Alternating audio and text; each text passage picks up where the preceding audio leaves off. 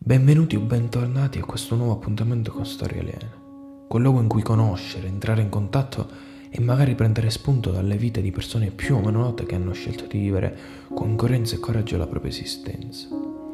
Mi preme ricordare che l'espediente narrativo che utilizzeremo sarà quello di riportare le vite e le considerazioni in merito ai nostri personaggi in forma anonima, per provare a concentrarci più su quello che questi personaggi sono piuttosto che su chi sono veramente. E la prima storia che raccontiamo oggi è quella di un ragazzo, simbolo della lotta interiore che ognuno di noi svolge con la solitudine e con se stesso per emanciparsi dal proprio dolore. La storia di un uomo che decise di abbandonarsi ad un profondo contatto con la vita, nonostante le tribolazioni che crescendo ha dovuto affrontare. Per utilizzare le sue parole, ti stupisce che possa esistere un amore tanto serio e appassionato da resistere a decisi e ripetuti rifiuti? Ma riavvolgiamo il nastro. La sua vita comincia con un elemento abbastanza curioso, che sicuramente possiamo considerare come uno dei fattori che destabilizzerà la solidità della sua psiche, dal momento che il giorno della sua nascita combacerà con quello del suo fratello maggiore, morto l'anno precedente e dal quale erediterà il nome. Sin da subito si instaurerà in lui dunque la preoccupazione che la sua vita, agli occhi dei genitori, non venga considerata come insostituibile ed in questo senso possiamo considerare il suo percorso come una continua ricerca di identità, attraverso i suoi viaggi, attraverso le numerose professioni ed infine attraverso la sua arte. Impiegato, maestro, mercante, predicatore, niente. Cosa fa dunque il nostro ragazzo giunto all'età di 27 anni? Trasforma questo processo di realizzazione nella società, quindi un processo che si esprime fuori da sé, in una ricerca interiore ed inizia a dipingere, cominciando a sviluppare un rapporto così intenso e così profondo con la sua arte, tale da farmi pensare alla sua vita come ad un martirio, come se reggendo i dolori della sua esistenza abbia in realtà segnato la strada per tutti quelli che più o meno diversamente hanno vissuto questa condizione. Ci riferiamo, per usare le sue parole, ai dolori e all'angoscia della creazione col sudore della fronte. Ed in questo senso martirio, perché alla fine aggiunge, e penso sia meglio così. Perché i pescatori sanno che il mare è pericoloso, la tempesta è terribile, ma non hanno mai trovato questi pericoli una ragione sufficiente per restare a riva. Ed è quindi proprio questo il tipo di solitudine e questo è il tipo di percorso che ogni giorno ispira i lavori che passano da tale progetto. Ed ovviamente questa è una delle figure che artisticamente lo condizionano maggiormente. È su questo dualismo tra la sua vita e la sua arte che mi voglio soffermare. Da una parte una vita vissuta tra quelli che venivano considerati gli ultimi. Pensate che in un determinato periodo si trova ad ospitare una donna malata ed incinta che di mestiere faceva la prostituta e la figlia di 5 anni addirittura. Quindi persone che si trovavano nell'ultimo gradino della scala sociale.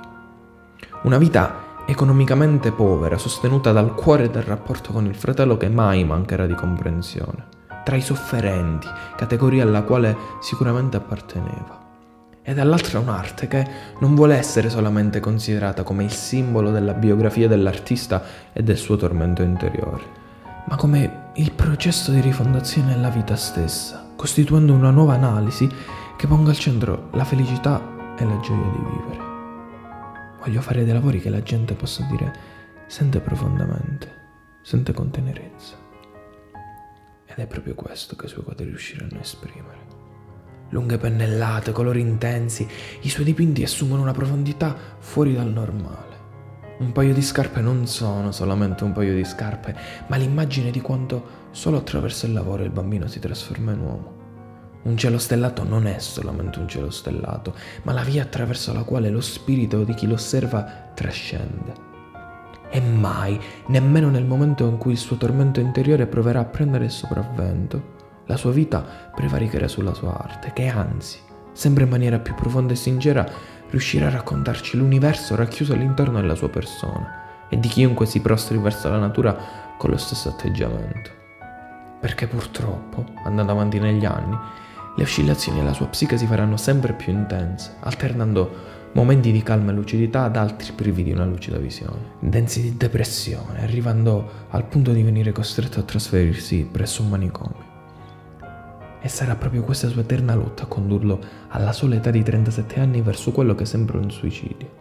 Ad una morte che arriverà dopo due intensi giorni di agonia, vicino al tanto amato fratello, per lo spero di una pallottola.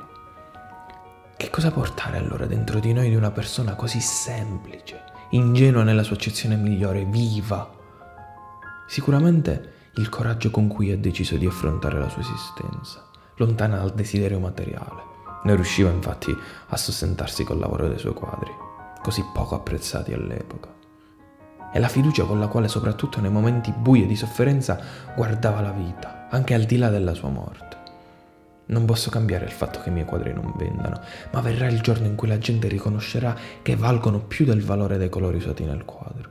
Non vivo per me, ma per la generazione che verrà. Ed è proprio questo quello che successe.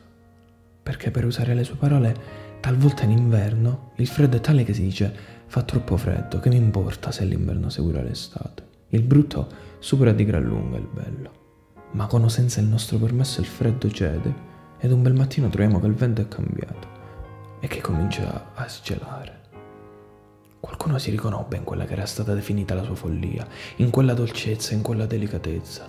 E la strada da lui tracciata rimane ancora simbolo di come forse il senso e la bellezza, quella autentica della realtà, e di questo percorso si celino dietro questo fisiologico dolore, questo buio che ci permette di scorgere ancora meglio da dove viene la luce. Spero che questo primo appuntamento con Storia Lene vi sia piaciuto.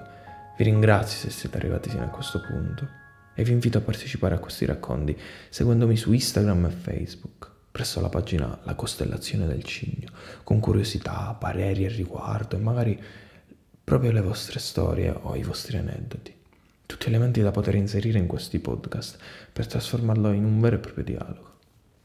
Perché in questo gruppo non si smetterà mai di essere solo insieme.